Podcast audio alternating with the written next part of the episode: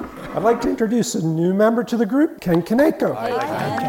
Hi, everyone. Hi, Ken. It's so great to finally be in a group where I feel safe enough to say out loud that my spring mixed salad greens are absolutely delicious. You should also try my microgreen sweet mix. Local farmer Ken Kaneko believes his forward greens are so delicious he just wants you to try them. Get a VIP coupon at forwardgreens.com and get your forward greens at Safeway and Albertsons. Thanks for sharing, Ken. I'd also like to share some of my kale and micro broccoli. Every year, compliance regulations change thousands of times, and every year, ADP makes thousands of seamless platform updates so businesses can focus on everything else, like running their business. Grow stronger with ADP HR, talent, time, and payroll. Lux presents Hollywood.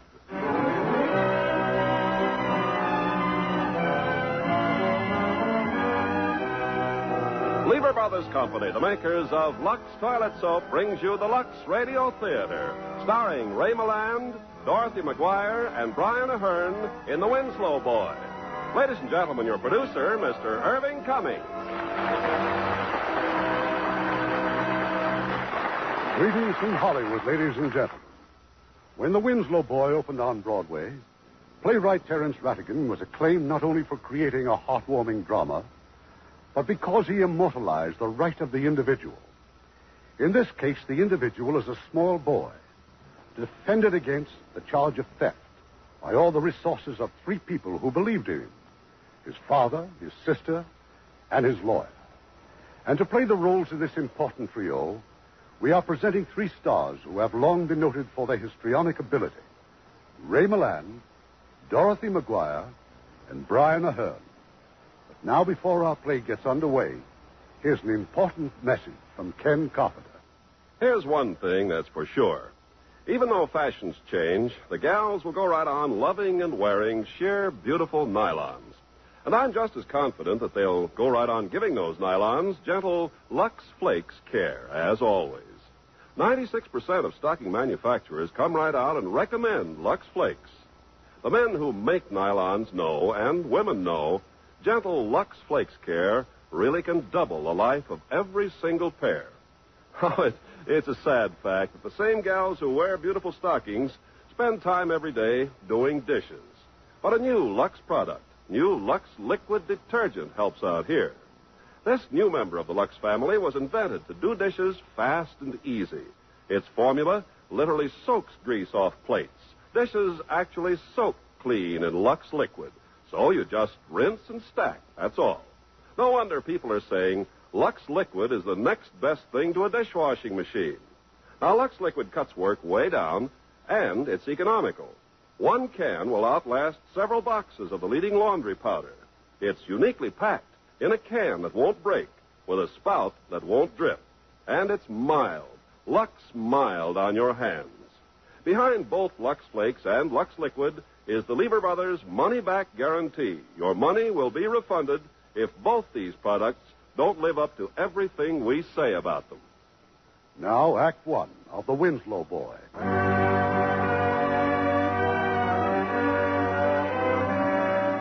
England, 1912. For several months now, an obscure gentleman named Arthur Winslow, a retired banker, has been waging war with the British Empire. A war involving justice, his little boy, and the absurd sum of five shillings.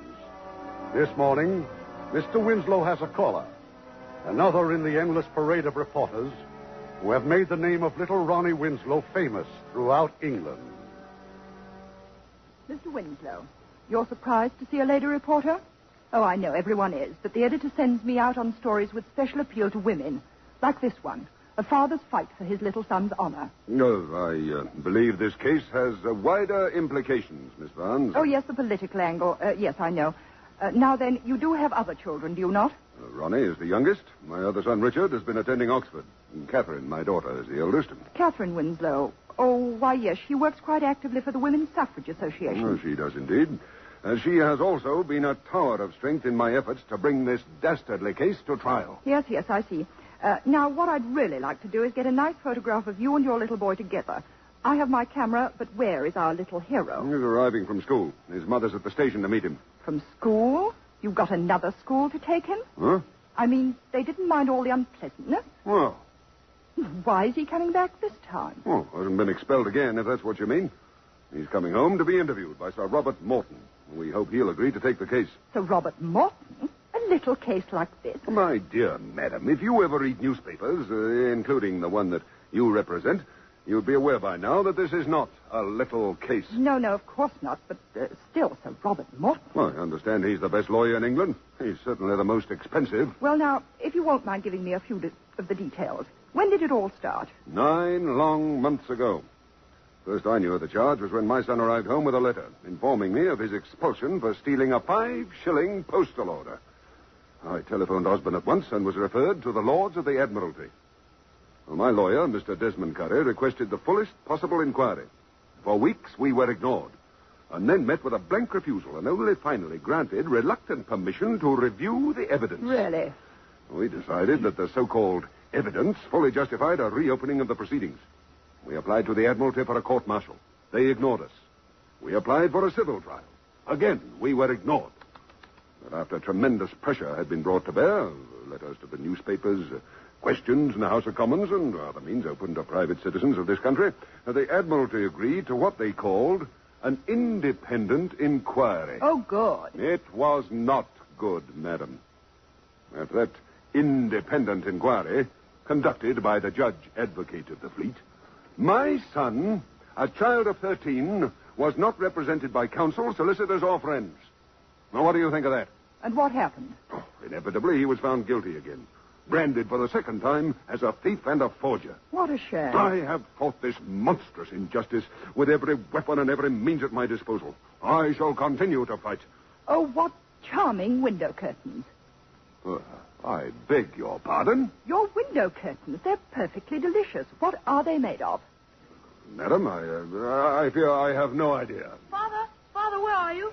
Ah, do I Ever know get the a poor little speeding chap ticket while himself? sitting on your Hello, couch? father. Oh, all What right. happened to tow your I couch to see, the father. nearest gas Mr. station? Moore says I'm to tell you I needn't come back till Monday. Three whole days. Here, mind my leg. Oh, sorry, father. Arthritis again? So the doctor repeatedly tells me at one guinea per visit. Well, how are you? Absolutely top hole, father.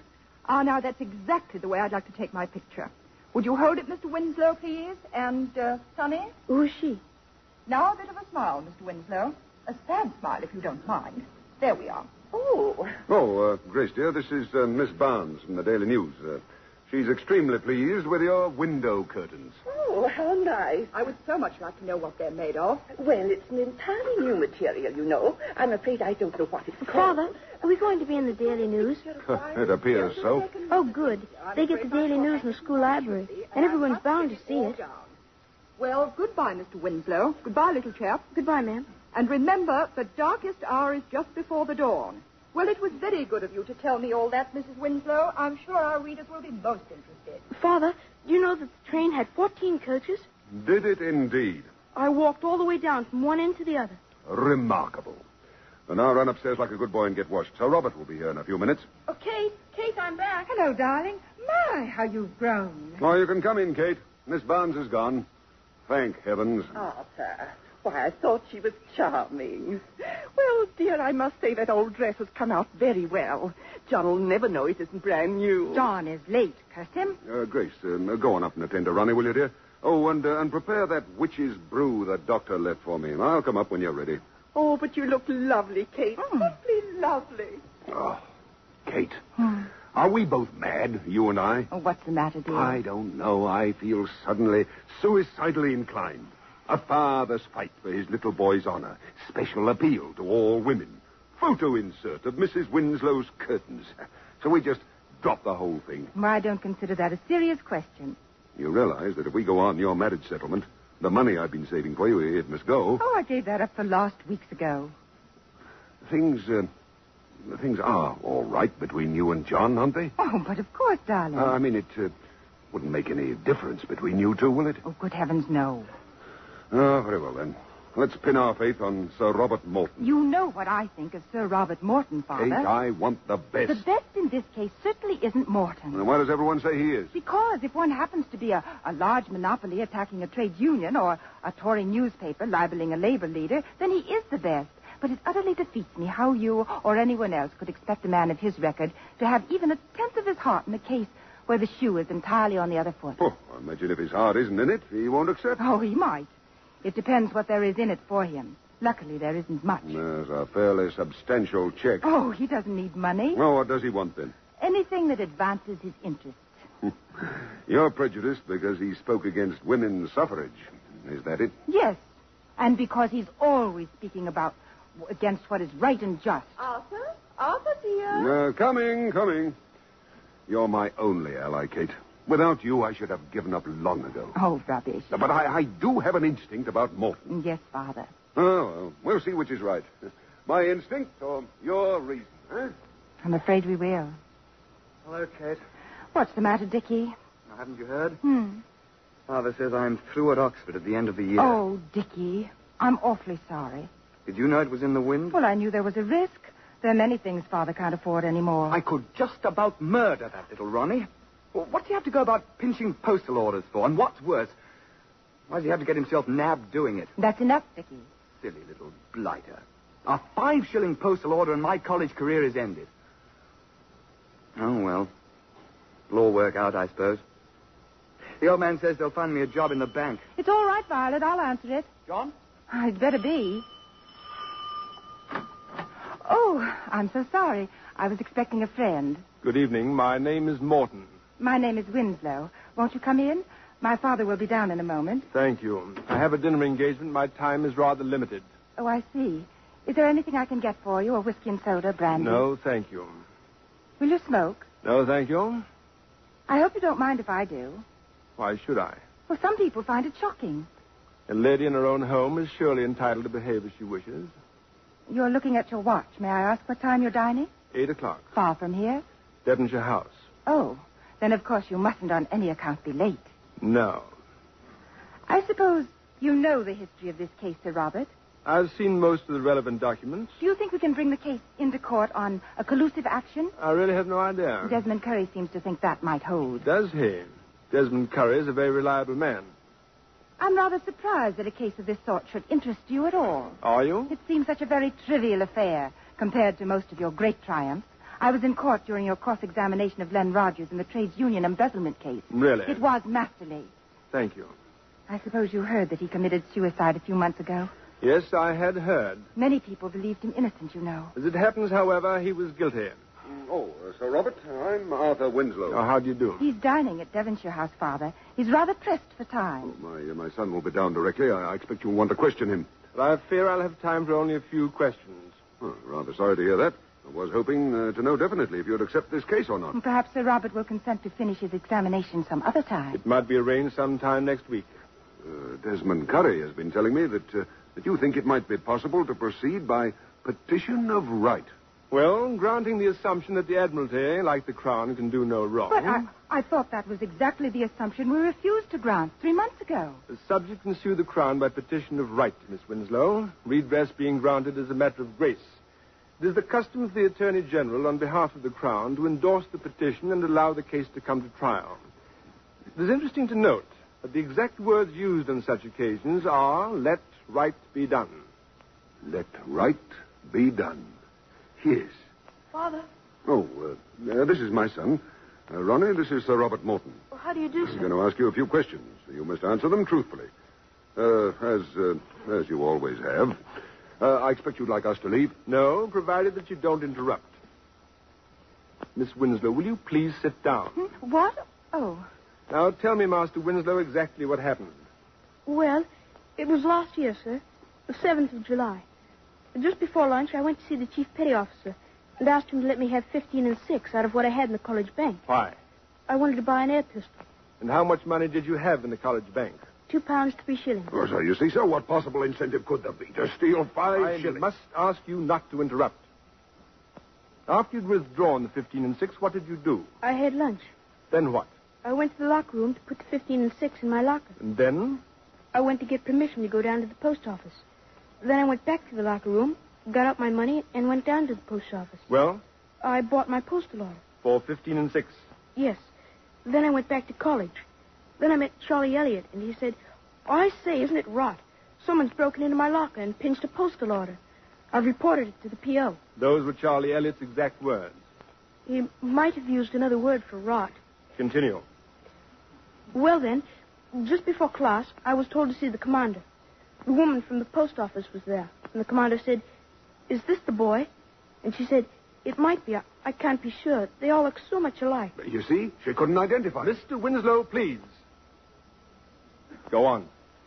Then she said, I only know that the boy who bought a postal order for 15 and 6 was the same boy that cashed one for five shillings. So the commander said, Did you buy a postal order for 15 and 6? And I said, Yes. Then they made me write Charles' name on an envelope and compared it to the signature on the postal order. Then they sent me to the sanatorium. And ten days later, I was sacked. I mean, expelled. I see. Well, when the commander asked you to write Elliot's name on an envelope, what did you write? I wrote Charles K. Elliot Why? because that was the way that Charlie usually signed his name. How did you know? Well, he, he was a friend of mine. That's no answer. How did you know? I'd seen him sign things. What things? Ordinary things. What things? Bits of paper. Bits of paper. Why did he sign his name on bits of paper? I don't know. You do know. Why did he sign his name on bits of paper? He was practicing his signature. And you saw him. Yes. Did he know you saw him? Well, oh, yes. In other words, he showed you exactly how he wrote his signature. Yes, I, I suppose he did. Um, Did you practice writing it yourself? I might have. Just tell me if you did or if you did not. Yes. Ronnie, you never told me that. It was only for a joke, Father. Joke or not, the fact is you practiced forging Elliot's signature. It wasn't forging. Oh, and what would you call it? Well, writing. Very well. Writing. Whoever stole the postal order and cashed it also wrote Elliot's signature, didn't he? Yes. And oddly enough, in the exact form in which you had earlier been practicing writing his signature. I say, which side are you on? Don't be impertinent. Are you aware that the Admiralty sent up the forged postal order to Mr. Ridgely Pierce, the greatest handwriting expert in England? Yes, sir. And you still say you didn't forge that signature? Yes, I do.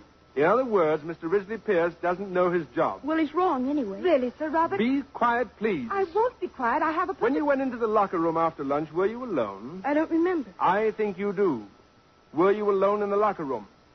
Yes. What did you do after leaving the locker room? I told you. I went for permission to go to the post office. What time was that? About a quarter past two. Which means that you were alone in the locker room for half an hour. I, I wasn't there all that time. How long were you there? About, about five minutes. What were you doing for the other 25? I don't remember. How odd your memory is so good about some things and so bad about others. Perhaps I waited outside the CO's office. And perhaps no one saw you there either. No, I don't think they did. What were you thinking about outside the CO's office for 25 minutes? I don't even know if I was there. I can't remember. Perhaps I wasn't there at all. No? Perhaps you were still in the locker room rifling Elliot's locker. Sir Robert, I, I must ask you. Please that- be quiet. I remember now. I remember. Someone did see me outside the CO's office. A chap called Casey. I remember I spoke to him. What did you say? I said, Come down to the post office with me.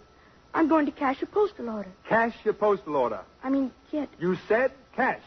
Why did you say cash if you meant get? I don't know. I suggest cash was the truth. No, no, it wasn't. It wasn't really. You're muddling me. You seem very easily muddled. How many other lies have you told? None, really, Oh. I haven't. I suggest your whole testimony is a lie. No, it's the truth. I suggest there is barely one single word of truth in anything you've said either to me or to the judge advocate or to the commander. I suggest that you broke into Elliot's locker, that you stole the postal order for five shillings and cashed it by means of forging his name. I didn't. I didn't. I suggest that you did it for a joke, meaning to give Elliot the five shillings back. But that when you met him and he said he'd reported the matter, that you got frightened and decided to keep quiet. No, no, it isn't true. I suggest that by continuing to deny your guilt, you are causing great hardships to your own family and considerable annoyance to high and important persons in this country. That's a disgraceful thing to say. Oh, I suggest that the time has come at last for you to undo some of the misery that you've caused by confessing to us all now that you are a forger, a liar, and a thief. I'm not. I'm not. I didn't do it. Well, this is outrageous. Is it? The boy is plainly innocent. I accept the case and will do my utmost to bring it to trial. Good evening.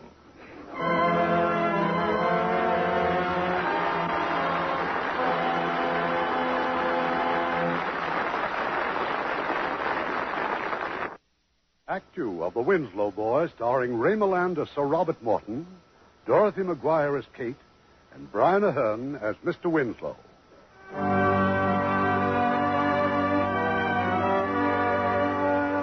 Seven weary months have passed since Sir Robert Morton agreed to defend Master Ronnie Winslow against the government of England. And from Piccadilly Circus to Hong Kong, wherever there are Englishmen, the case is argued endlessly. The theft of the five shillings doesn't seem to matter.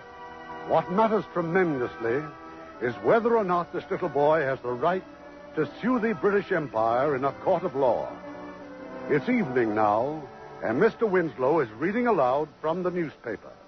Concluding with still another attack upon the Admiralty, whereupon the Right Honorable First Lord leapt to his feet and. Ronnie, I trust my reading isn't keeping you awake. Good heavens, Grace, the boy's asleep. Poor little lamb. It's way past his bedtime. Hmm. This very moment, your poor little lamb is responsible for considerable disturbance in the House of Commons. Ronnie, wake up. Oh, oh uh, yes, Father? I'm reading the account of the debate. Well, I'm listening, Father. I like to listen with my eyes closed. Very well. Now then, the House obviously was moved by Sir Robert Morton's resonant use of the words, let right be done. Nevertheless, it is argued that Cadet Ronald Winslow was a servant of the Crown, and therefore has no more right than any other member of His Majesty's forces to sue the Crown in open court. To allow him to do so would. Oh, he's asleep again. I'd better take him upstairs. He'll be so much more comfy in his little bed. I dare say, but the debate in the House of Commons continues, and until it's ended, the cause of it all certainly will not make himself comfy in his little bed. Excuse me. Huh? Yeah, yes, Violet? Three more reporters at the door, sir. Shall I let them in? No, certainly not. Yes, sir. Uh, Grace, Grace, dear, might this not be a, a good opportunity to talk to Violet? No, it would not. Believe me, Grace, putting it off only adds to your worries. It's easy for you to talk, Arthur. You don't have to do it. Well, will if you like. No, thank you. We'll give her excellent references. I won't have it. It's nothing short of brutal to send her packing after all these years. Well, facts are brutal things. Ah, I don't think I know what facts are anymore. The facts at this moment are that we have one half of the income we had a year ago, and we're living at almost the same rate. However you look at it, that's bad economics. I'm not talking economics. I'm talking about Violet. I'm also talking about the happy home we once had and a future for us and the children. Oh, I wish I could see the sense of it all. There's Ronnie, perfectly happy. He's at a good school and doing very well. No one need ever have known about Osborne if you hadn't gone and shouted it out to the whole world. As it is, whatever happens, he'll go through the rest of his life as the boy in the Winslow case. The boy who stole that postal order. A boy who didn't steal the postal order? You talk about sacrificing everything for him, but when he's grown up, he won't thank you for it, Arthur. Even though you've given your life to publish his innocence, as you call it. Grace, really? Yes, Arthur, your life. You're destroying yourself, and for what, I'd like to know. For what? For justice. Justice. Or is it just plain pride and sheer stubbornness? No, I don't think it is. I, I really don't think it is. Arthur, I can stand anything if there's a reason for it. But for no reason at all, it, it's unfair to ask so much of me. It's unfair. What's the matter, Father? Well, your, your mother's a little upset. Aren't things going well? Oh, yes, Ronnie. Very well. Very well indeed. Mm-hmm. By Jove, how does he do it? Sandwiches, sir, for Miss Kate. Huh? Oh, well, thank you, Violet. She's just come home. She says she'll be right in, sir. Violet, what do you think of this case? No, it's a fine old rumpus, no mistake. Ah, it is, isn't it? A fine old rumpus. And when you think it's all because of our master Ronnie, I have to laugh about it sometimes. I really do. Wasting the government's time at his age. Well, would that be all, sir? Uh, yes, yes, Violet. That'll be all. Hello, Father. All alone? Mm, Ronnie. But he's sound asleep. Oh, look at him. An honorable member described him not an hour ago as a piteous little figure crying aloud to humanity for justice and redress. I wish you could see him now. Uh, Kate, Kate, what happened? Is the debate over? As good as. What about it? Are they going to allow us a fair trial? Apparently not. That's iniquitous. Well, then we're, we're back where we started then. It looks like it, dear. The debate's done us no good at all. But, uh, but didn't Sir Robert make any protest? Not a verbal protest. Something far more spectacular. He'd had his feet on the Treasury table and his hat over his eyes, and suddenly he got up, glared at the First Lord, threw a great bundle of notes on the floor, and stalked out of the house. Oh, it made a magnificent effect. If I hadn't known, I could have sworn he was actually indignant. Oh, of course he was indignant. So would any man of feeling be. Sir Robert is not a man of feeling. I don't think any emotion at all can stir that fishy heart. Except perhaps a love of justice. Oh, nonsense. A love of Sir Robert Morton. The man is a fish, a hard, cold blooded, sneering fish. Sir Robert Morton. Oh, Yuki. Good evening. Uh, Good evening. I thought I'd call and let you know what's happened, but I see your daughter has forestalled me. You knew I was in the gallery? In such a charming hat, how could I have missed you? Oh. very good of you to call. Do I detect a small snore coming from the couch? Oh. Ah, Master Ronnie. Oh, Cato, wake him up. No, no, no, no, please. Besides, I'm sure that since our first encounter, he is uh, rather understandably a trifle nervous of me. Tell me something, Sir Robert. What happened in that first interview to make you so sure of his innocence? Well, first of all, he made far too many damaging admissions. A guilty person would have been much more on guard. Secondly, I set a trap for him, and thirdly, I left him a loophole. Anyone who was guilty would have fallen into the one and darted through the other. Master Ronald did neither. The trap was to ask him suddenly what time Elliot put the postal order in his locker. Am I right? Yes. And the loophole? My suggestion that he'd stolen the postal order as a joke. Had he been guilty, he'd have leapt on that as the lesser of the two evils. You're very clever. Thank you. Now, my daughter just told me of your demonstration during the First Lord's speech.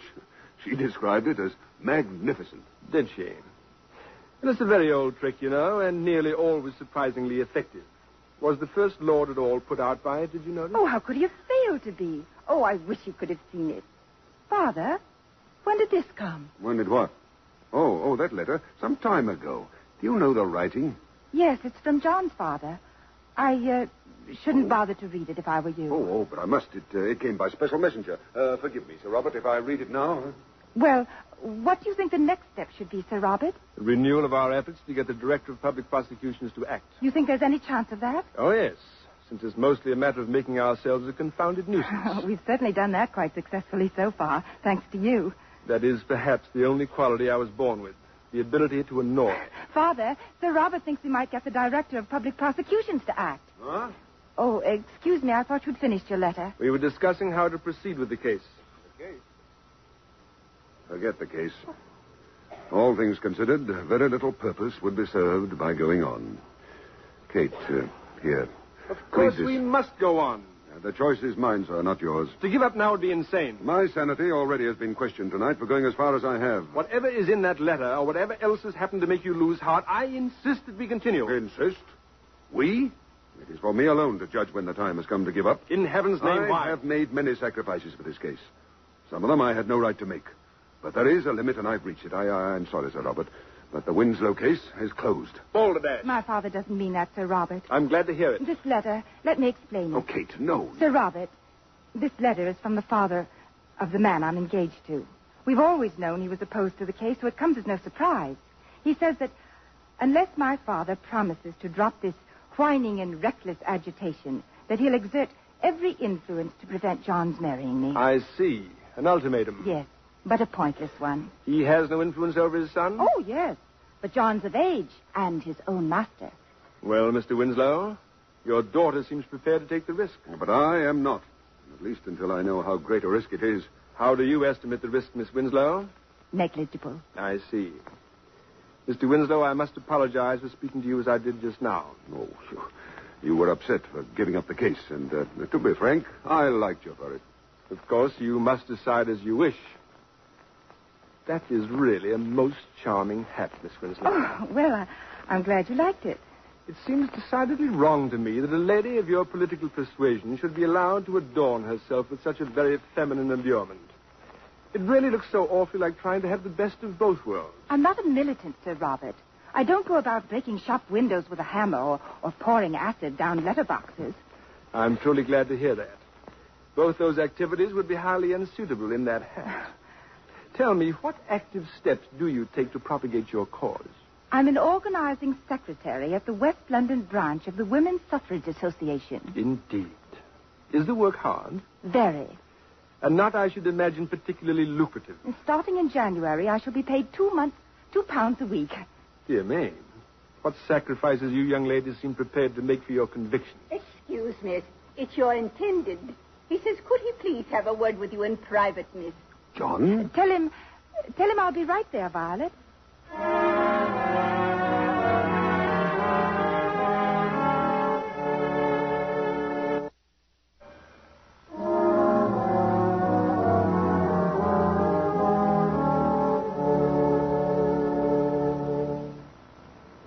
I, I have no right calling at this hour unexpectedly, but I have to see you.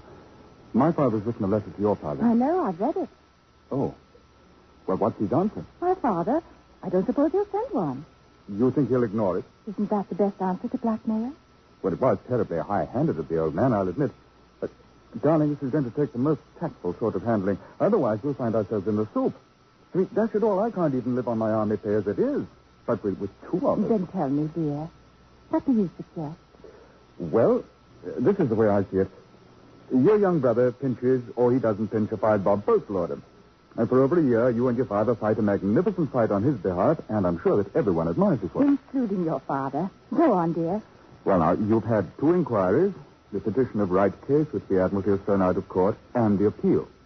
And now, amazingly enough, you've the whole House of Commons in a frenzy about it. Well, now, darling, surely that's enough. Surely the case can end there. Hmm? Yes, I suppose it can. Ronnie won't mind. No, I know he won't. What's more, I'm not so sure he didn't steal the money in the first place. Good Lord. Well, then why in heaven's name have you and your father spent all this time and money trying to prove his innocence? His innocence or guilt aren't important to me. They are to my father, not to me. I don't believe he did it, but I may be wrong. All that I care about is that people should know that a government department has ignored a fundamental human right to a fair trial and that it should be forced to acknowledge it. That's all that's important to me, John. But it is terribly important. Well, darling, look. There's a European war blowing up. There's a coal strike on, and there's a fair chance of civil war in Ireland. And yet, with all that on its mind, the House of Commons takes a whole day to discuss Ronnie Winslow and his Valley Postal Order. Well, now, surely that's a little out of proportion. All I know, John, is that if ever the time comes when the House of Commons can't find time to discuss a Ronnie Winslow and his Valley Postal Order, this country will be a far poorer place than it is now. But you needn't go on, dear. I entirely see your point of view. Well, then, darling. You want to marry me, John? Well, of course I do. Oh, you know I do. I, I, I'm only telling you what I think is best for us. Even if we gave up the case, you'd still want to marry the Winslow girl? All that would blow over in no time. And we'd have the allowance from your father? Yes? And that's so important. Well, it is, darling. I'm sorry, but you can't shame me into saying that it isn't. I didn't mean to shame you, John. Well, now, what's the answer? I love you, John. I want to be your wife. Well, then, that's all I want to know. Ah, darling, I was sure nothing so stupid and trivial could possibly come between us. Excuse me. Hello? Yes, Desmond. Will you wait a moment, please? Sir Robert, Desmond Curry wants to talk to you on the telephone. Oh, thank you. I'm sorry to interrupt. You didn't. We've finished our talk. Hello? Yes. Oh, I didn't know he was going to speak. I see. Go on. Thank you. There has been a most interesting development in the house. Well? Desmond Curry tells me that a barrister friend of mine has just delivered one of the most scathing denunciations of a government department ever heard in the house. What a shame we missed it, Miss Winslow. His style is quite superb. Well? The debate revived, of course, and the First Lord suddenly found himself under attack from all parts of the House.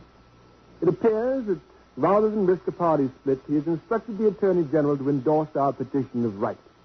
The case of Winslow versus Rex can now therefore come to court. Well, sir, what are your instructions?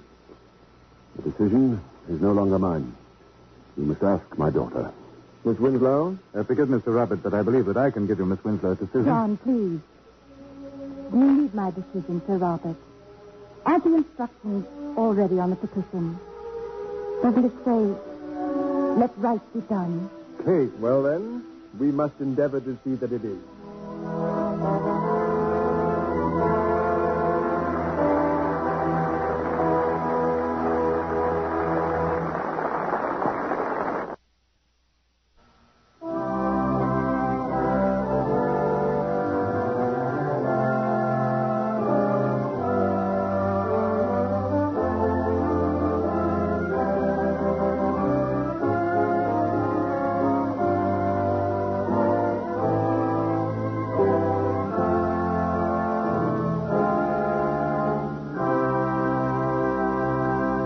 The curtain rises on Act Three of The Winslow Boys, starring Ray Milland as Sir Robert Morton, Dorothy McGuire as Kate, and Brian Ahern as Mr. Winslow.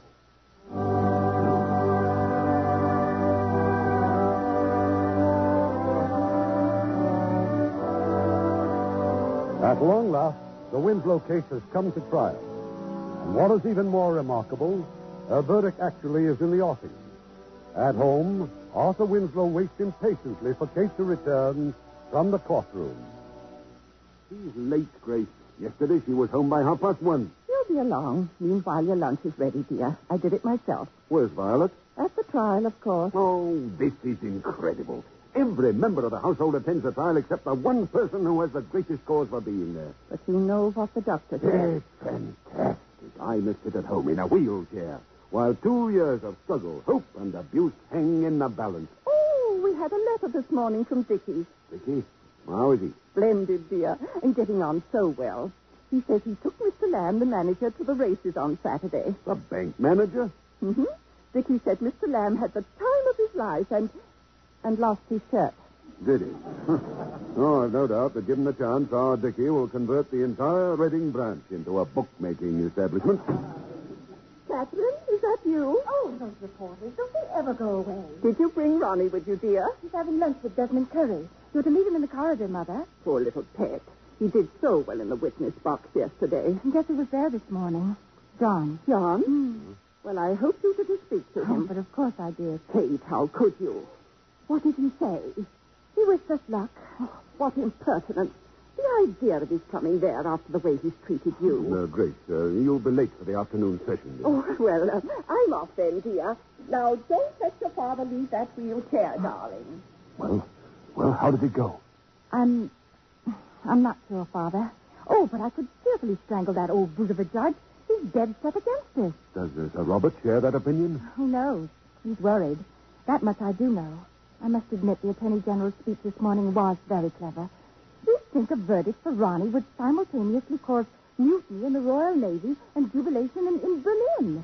Wish you could be there this afternoon. And have Mother miss out again.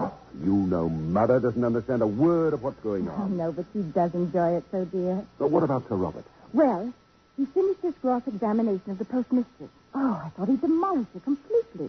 He admitted he couldn't identify Ronnie, Ah. that she couldn't be sure of the time he came in, and that all Osborne cadets looked alike to her in their uniforms, so that it might easily have been another who cashed the five shillings. Good, good. Then, when he finished, the Attorney General asked her again whether she was absolutely positive that the same boy that bought the 15 and 6 postal order also cashed the 5 shilling one. And she said yes, she was quite, quite sure, because Ronnie was such a good looking little boy that she'd noticed him especially. Oh, I could see those 12 good men in blue nodding away at each other. I believe it undid the whole of Sir Robert's cross If examination. she thought Ronnie was especially good looking, why didn't she identify him two years ago? Oh, Kate, this is our last chance. Uh, Are are we going to lose? I don't know. I wonder if you were right. If we could have found a better man than Sir Robert. No. Oh, you admit that now. Only that he's the best advocate in England, and for some reason, trustees, I suppose, he seems genuinely anxious to win. I don't go back on anything else I've ever said about him. The newspapers say he began this morning by telling the judge he felt ill. Might have to ask for, for an adjournment. Just another trick, dear. It got him the sympathy, sympathy of the court and possibly provided him with an excuse if, if we should lose. If we should lose. Uh, may I come in? Oh, Desmond, of course. I entered by way of the kitchen. The crowds at the front door are really most alarming. Oh, sit down, Desmond. Uh, I uh, wonder if I might see Catherine alone. I have a matter of some urgency to communicate to her. Oh, very well. Uh, I'll finish my lunch, Kate. Oh, allow me, please. Oh, take your hands off this wheelchair. Dear me. I can manage without assistance. Thank you, Desmond. Well, Desmond, Uh, I have only a moment, Kate. I really should get back to court, but it suddenly occurred to me during the lunch adjournment that I had better see you today. really, why?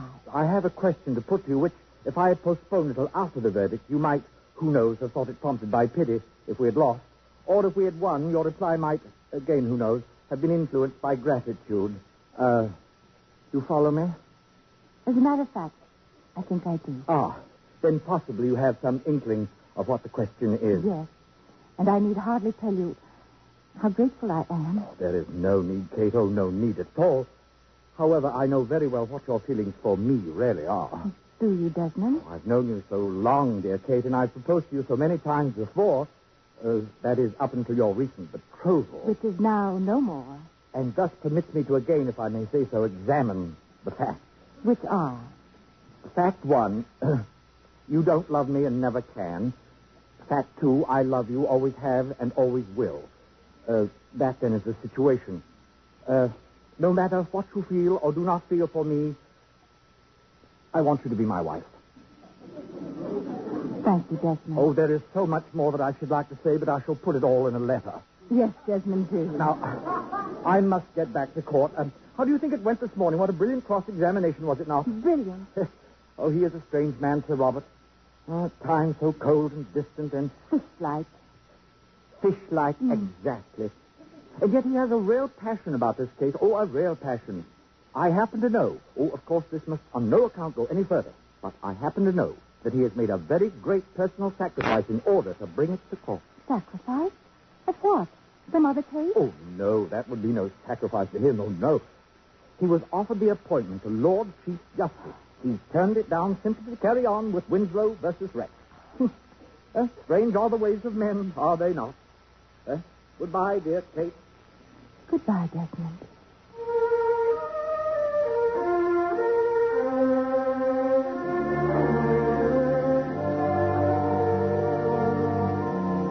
Well, what did Desmond want? To marry me. What, again? Oh, sheer lunacy. Oh, I don't know. He's nice and he's doing very well.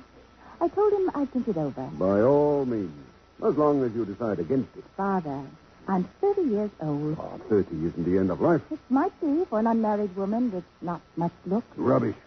Better far to live and die an old maid than to marry Desmond Curry. Even an old maid must eat. I, uh, I'm leaving you and your mother everything, you know. There is still little left. Oh, there must be something you can do, something useful. You don't think suffrage work is useful. Well, maybe you're right. But it's the only work I'm fitted for all the same. So the choice is quite simple, Father.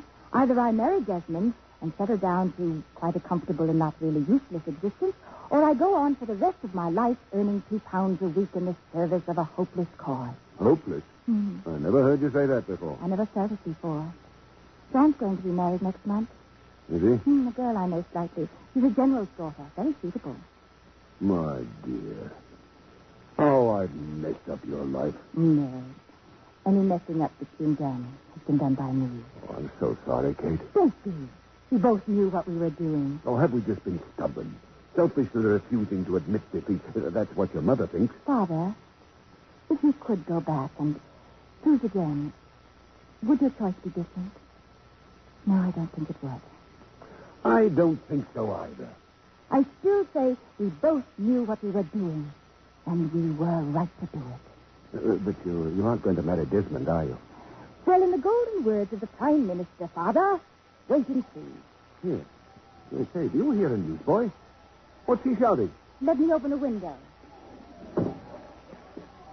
Only Winslow case latest. Huh, didn't sound to me like latest. You're right. Winslow case results. Oh? Results? But the verdict wasn't to come in till tomorrow. There must be some mistake. Oh, sir! Violet, come in here. Wha- wha- what's happened? Oh, Miss Kate, Oh, yes, what a shame you missed it. Three months after they came back from lunch, and Mrs. Winslow, she wasn't there neither, nor Master Ronnie. The cheering and the shouting and the carrying on, oh, you never heard anything like it in all your life. Oh, Violet. And Sir Robert standing there at the table with his wig on crooked, and the tears running down his face, running down his face they were, and not able to speak because of the noise. And then some man behind me, he knocked my hat down over my face. he was cheering Saul, waving his arms and shouting about liberty. and the judge kept on shouting, but it wasn't any good because by now the jury was cheering too. and some of them trying to rush out of the box to shake hands with Sir Robert. No. Mother, and then outside in the street they were shouting, good old Winslow, and singing, jolly good fellow. And I had my hat knocked off again, and this time for good. Oh, it was lovely. Oh, well, sir, you must be feeling nice and pleased now that it's all over. yes, Violet, I am. Two years, but one month it's been, sir. Fancy. Yes, yes. Poor madam, what a shock when she gets to court and finds it's all over. well, congratulations, sir, Oh, I'm sure. thank you, Violet, thank you. Well, well, it would appear then that we've won. Yes, father.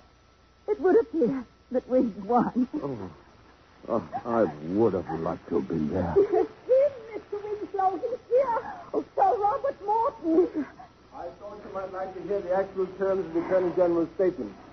So I jotted it down for you, Mr. Winslow, and now I should read it. I say now, on behalf of the Admiralty, that I accept the declaration of Ronald Arthur Winslow and that he is innocent of all charges brought against him two years ago at the Royal Naval College, Osborne. I make this statement without any reservation, intending it to be a complete acceptance of the boy's innocence. It's rather difficult to find the words, I, I should say to you. Please don't trouble to search for them. Let us take these rather tiresome expressions of gratitude for granted, shall we? Now, on the question of damages and costs, I fear we shall find the Admiralty rather niggardly. You are likely still to be left considerably out of pocket. However, and doubtless we can apply a slight spur to the First Lord's posterior in the House of Commons. No, oh, please, no more trouble, I, I beg of you. This is all I've ever asked for. It's a pity we're not in court, Miss Winslow. The verdict appeared to cause quite a storm. So I heard. But why did they surrender so suddenly? Well, it was a foregone conclusion once the handwriting expert had been discredited. I knew then we had a sporting chance, and no jury in the world would convict on the postmistress's evidence. But this morning you seemed so depressed. Did I? Well, the heat in the courtroom was very trying, you know, and I was a little fatigued. Oh, sir, the Hmm? gentlemen at the front door say please would you make a statement. They say they won't go away until you do. Oh, uh, very well, Violet, thank you. Yes, sir. Oh, uh, uh, Sir Robert, uh, what shall I say? I hardly think it matters. Whatever you say will have little bearing on what they'll write. What shall, what shall I say, Kate? You'll think of something, Father. Here, let me wheel you out. No, no, just, just hand me my cane. I, I refuse to meet the press in this, this ridiculous chariot. Uh, I, uh, I could say uh, I'm happy to have lived long enough to have seen justice done to my son. eh? Isn't that a little gloomy? You're going to live for ages yet. Am I? You'll wait and see. Uh, uh, I could say uh, the victory is not mine, that it's the, the people who have triumphed, as they always will triumph over despotism. Huh? How does that strike you, Sir Robert? Eh, a little, uh, little bit pretentious, perhaps? I should say it nonetheless. It'll be very popular. Huh. well, perhaps I'd better say what I really feel, which is merely, thank God we beat them. Miss Winslow, might I be rude enough to ask you for a little of your excellent whiskey? Oh, yes, of course. Thank you. And with your forgiveness, I shall sit down. Sir Robert, are you feeling all right? Just a slight nervous reaction. I've not been feeling myself all day. I told the judge so this morning, if you remember, but I doubt if he believed me. He thought it was a trick. What suspicious minds people have, have they not? Uh, yes. Your whiskey. Thank you. I'm afraid I have a confession and an apology to make. My dear young lady, I'm sure the one is rash and the other superfluous. I would far rather hear neither. I'm afraid you must, since this is probably the last time I shall see you. I have entirely misjudged your attitude. I've, I've been rude and ungrateful. I'm sincerely and humbly sorry. Oh, rubbish. My attitude has been quite the same as yours. A determination to win at all costs. Only when you talk of gratitude, you must remember that these costs were not mine, but yours. Were they not also yours, Sir Robert? I beg your pardon? Haven't you, too, made a very special sacrifice? The roles of that office have not disputed me. Wouldn't they?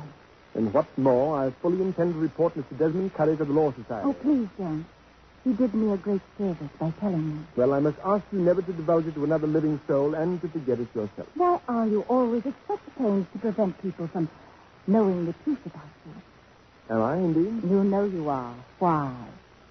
Why are you so ashamed of your emotions? Because as a lawyer, I must necessarily distrust them. Why? To fight a case on emotional grounds is the surest way of losing it. Emotions muddy the issue. Cold, clear logic and buckets of it should be the lawyer's only equipment. Was it cold, clear logic that made you weep today at the verdict? Your maid, I suppose, told you that. No, doesn't matter. It's in the papers tomorrow anyway. Very well, then. If you must have it, here it is. I wept today because right had been done. Not justice? No, not justice. Right. It's not hard to do justice, but very hard to do right. Unfortunately, while the appeal of justice is intellectual, the appeal of right appears for some odd reason to induce tears in court. That is my answer and my excuse. And now, may I leave the witness box? No. One last question. How can you reconcile your support of Winslow against the Crown with your narrow political beliefs? Very easily. No one party has a monopoly of concern for individual liberty. On that issue, all parties are united. I don't think so. You don't? No, not all parties. Only some people from all parties. That is a wise remark. We can only hope, then, that those some people will always prove enough people. You know, you'd make a good advocate. Would I? Why don't you channel your feministic impulses toward the law courts, Miss Winslow, and abandon the lost cause of woman's suffrage? Because I don't believe it is a lost cause. No. Are you going to continue to pursue it? Certainly. You'll be wasting your time. I don't think so. It's a pity. In the House of Commons in days to come, I shall make a point of looking up at the gallery in the, in the hope of catching a glimpse of you in that provocative hat. Whereupon I shall... I say, Sir Robert, I'm most awfully sorry. Master Winslow, are you indeed? I didn't know anything was going to happen this afternoon. And where were you? That's the pictures. Well, I'm most awfully sorry, sir. I see we won, didn't we? Yes? Yes, we won. So goodbye, Miss Winslow. Shall I see you in the house then one day? Yes, Sir Robert. One day. But not in the gallery. Across the hall. Among the opposition. Perhaps. Goodbye.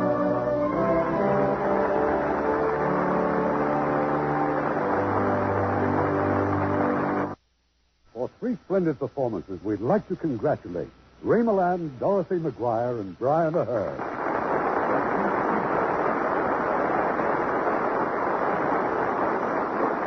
It's nice to be working with you again, Irving. It's been a long time since we made a picture together. Mm, Irving's directed me in pictures, too. We're old friends. Well, I guess that leaves me out in the cold. Dorothy, a Lux girl is always a friend of mine, particularly when she's such a talented Lux girl. And Dorothy certainly qualifies.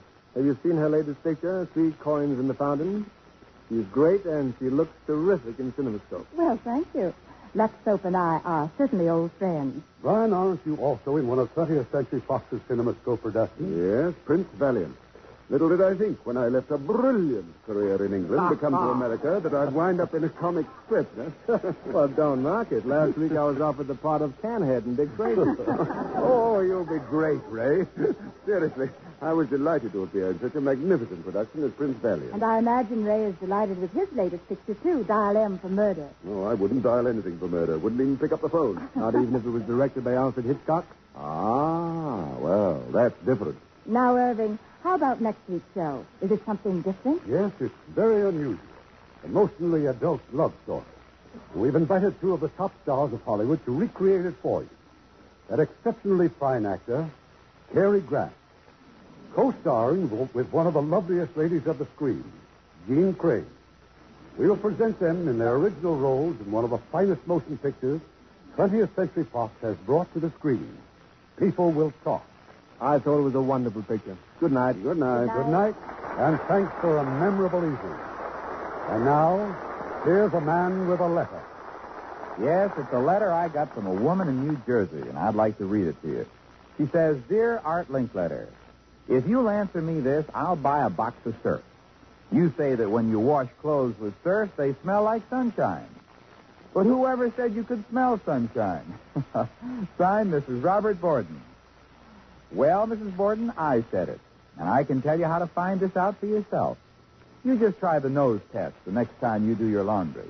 I mean that when your clothes are still wet or when they're dry, you just hold them right up to your nose, real close, and give a good sniff. Now, if there's a medicinal odor or a stale sour smell, that's not sunshine, is it? But when you wash your clothes with surf, you'll find they smell fresh and clean. And that's what I mean by sunshine. Now, these days, all good detergents get things clean looking. Surf does that, of course. But when it comes to clean laundry, you can't go on looks alone. Because to be really clean, things just have to smell clean, too. And you can depend on Surf to get things so clean they smell like sunshine. And that means they're clean, clear through. So, Mrs. Borden, and all you ladies who haven't tried Surf lately, buy a box of Surf and get to know what sunshine smells like. Get the big money saving economy size box of Surf and put it to the test. Lever Brothers Company, makers of Lux Collar Soap and Lux Liquid Detergent, invite you to be with us again next Monday evening when the Lux Radio Theater presents Cary Grant and Dean Crane in People Will Talk. By the way, those of you with television sets have a big treat in store. On Thursday, January 28th, the Lux Video Theater, our sister show, will present a special one-hour live telecast of Paramount's A Place in the Sun. I'll have more details for you next week. This is Irving Cummings saying good night to you from Hollywood. Ladies and gentlemen, the crisis in our schools is growing worse. Three classrooms out of every five are overcrowded. And above all, there's a growing shortage of qualified elementary school teachers. Won't you join and work with your local civic groups and school boards, which are actively seeking to improve educational conditions? Heard in our cast tonight were Martin Dean as Ronnie, Norma Varden as the mother, Helen Cleve as Violet, Mary Flynn as Miss Barnes, Ben Wright as John, Joe Kearns as Desmond, and Alistair Duncan as Dickie. Our radio play was adapted by F.H. Barnett, and our music was composed and directed by Rudy Schrager. How was school? What'd you learn today? Revive your child's passion for learning with OutSchool. OutSchool offers live, affordable, online, interactive classes for kids pre K through high school with a huge variety of fun, interesting, and educational subjects like video game design, learning to play the ukulele, and how to make animated movies. Your child will love discovering a new passion and making new friends. To save $15 on your child's first class, go to outschool.com slash learn and use code LEARN. At ADP, we work with more than 860,000 companies worldwide. That gives us a pretty good idea of how to help businesses grow stronger, whether it's through data insights that help you make informed decisions about building a team that works better as a team, or by keeping you ahead of thousands of changing regulations so you can keep ahead of everything else. Like building that better team. Grow stronger with ADP. HR talent, time, and payroll.